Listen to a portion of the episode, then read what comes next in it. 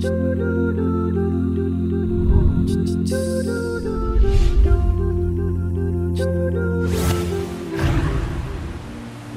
لله اللهم صل على محمد وعلى ال محمد يقول الله تعالى اعوذ بالله من الشيطان الرجيم وما ارسلناك الا رحمه للعالمين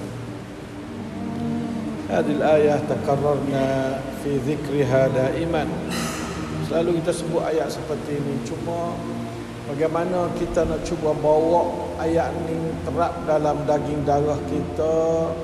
Katanya Islam merupakan rahmatan lil alamin. Setiap kita kali semaya kita sebut semua Alhamdulillahi Rabbil Alamin.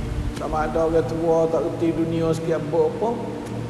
Dia tu mengaku tadi dia tu Mempunyai Rabbul Alamin Bukan Rabbu Thailand, Rabbu Malaysia, Rabbu Fatani Tak, bukan Jadi jiwa ni Allah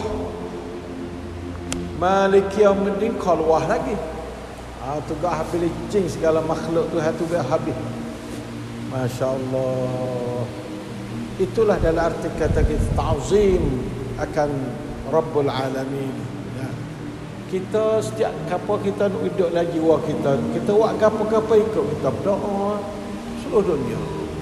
Rabbi fili wali wali dah warhamhum kama rabbani walil muslimin wal muslimat. Habis di seluruh dunia. Tak ada kata kita ada main batas geografi dah dalam Islam tak.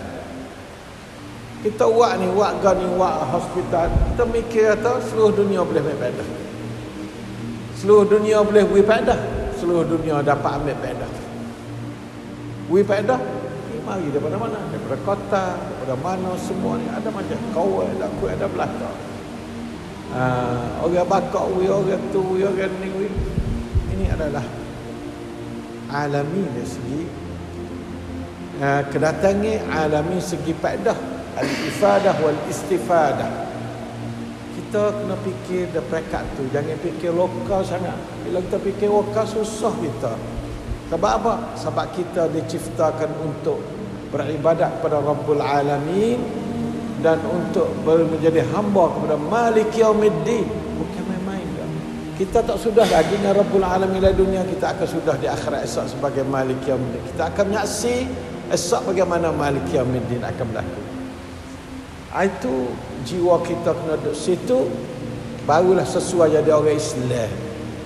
Tidak itu tak sesuai jadi orang Islam sebab jiwa kita tak sapa kepada betul-betul target Islam bawa umat dari dunia ini Tukar mula nak jadi puak, mula nak jadi haluh, mula nak ricih, mula nak gapa dia. Jadi haluh. Nah, paksa jadi 10, hak 10 jadi 15 pula celah tu. Subhanallah. Umat wahidah pun tak hari. Rahmatan lil alamin tak hari. Kita adalah hamba kepada Rabbul Alamin. Umat kepada Muhammadun rahmatan lil alamin. Ada min. Dunia ni haluh tak apa kita. Kalau wasa tu besar, wasa kata bukan puak kita duk jeling duk berapa, ha, tanda kata kita tu tak faham agama kita. Bukan sekadar tak faham agama, tak faham kita duk baca hari. Alhamdulillah Rabbil Alamin. Biar belicing. Nah, kita tak faham situ. Kita jadi bodoh kepada perkataan kita sendiri. Agama kita yang sangat luah skop dia rahmatan lil alamin.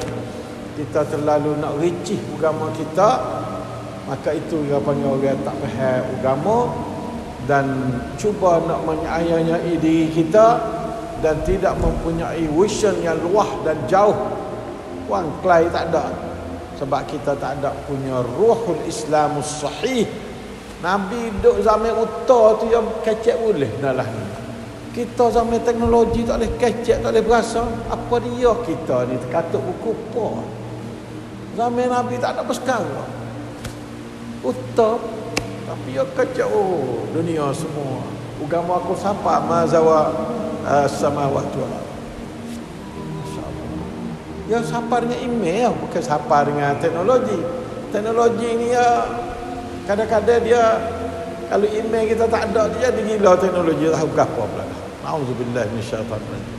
Oleh itu maka ikhwan yang saya muliakan alhamdulillah kita adalah uh, hamba kepada Rabbul Alamin ummah kepada Rasulul rahmatan lil alamin Rasulul huda Rasulul rahmah lil alamin wa sallallahu ala nabiyyina Muhammad wa ala alihi wa sahbihi wasallam walhamdulillah rabbil alamin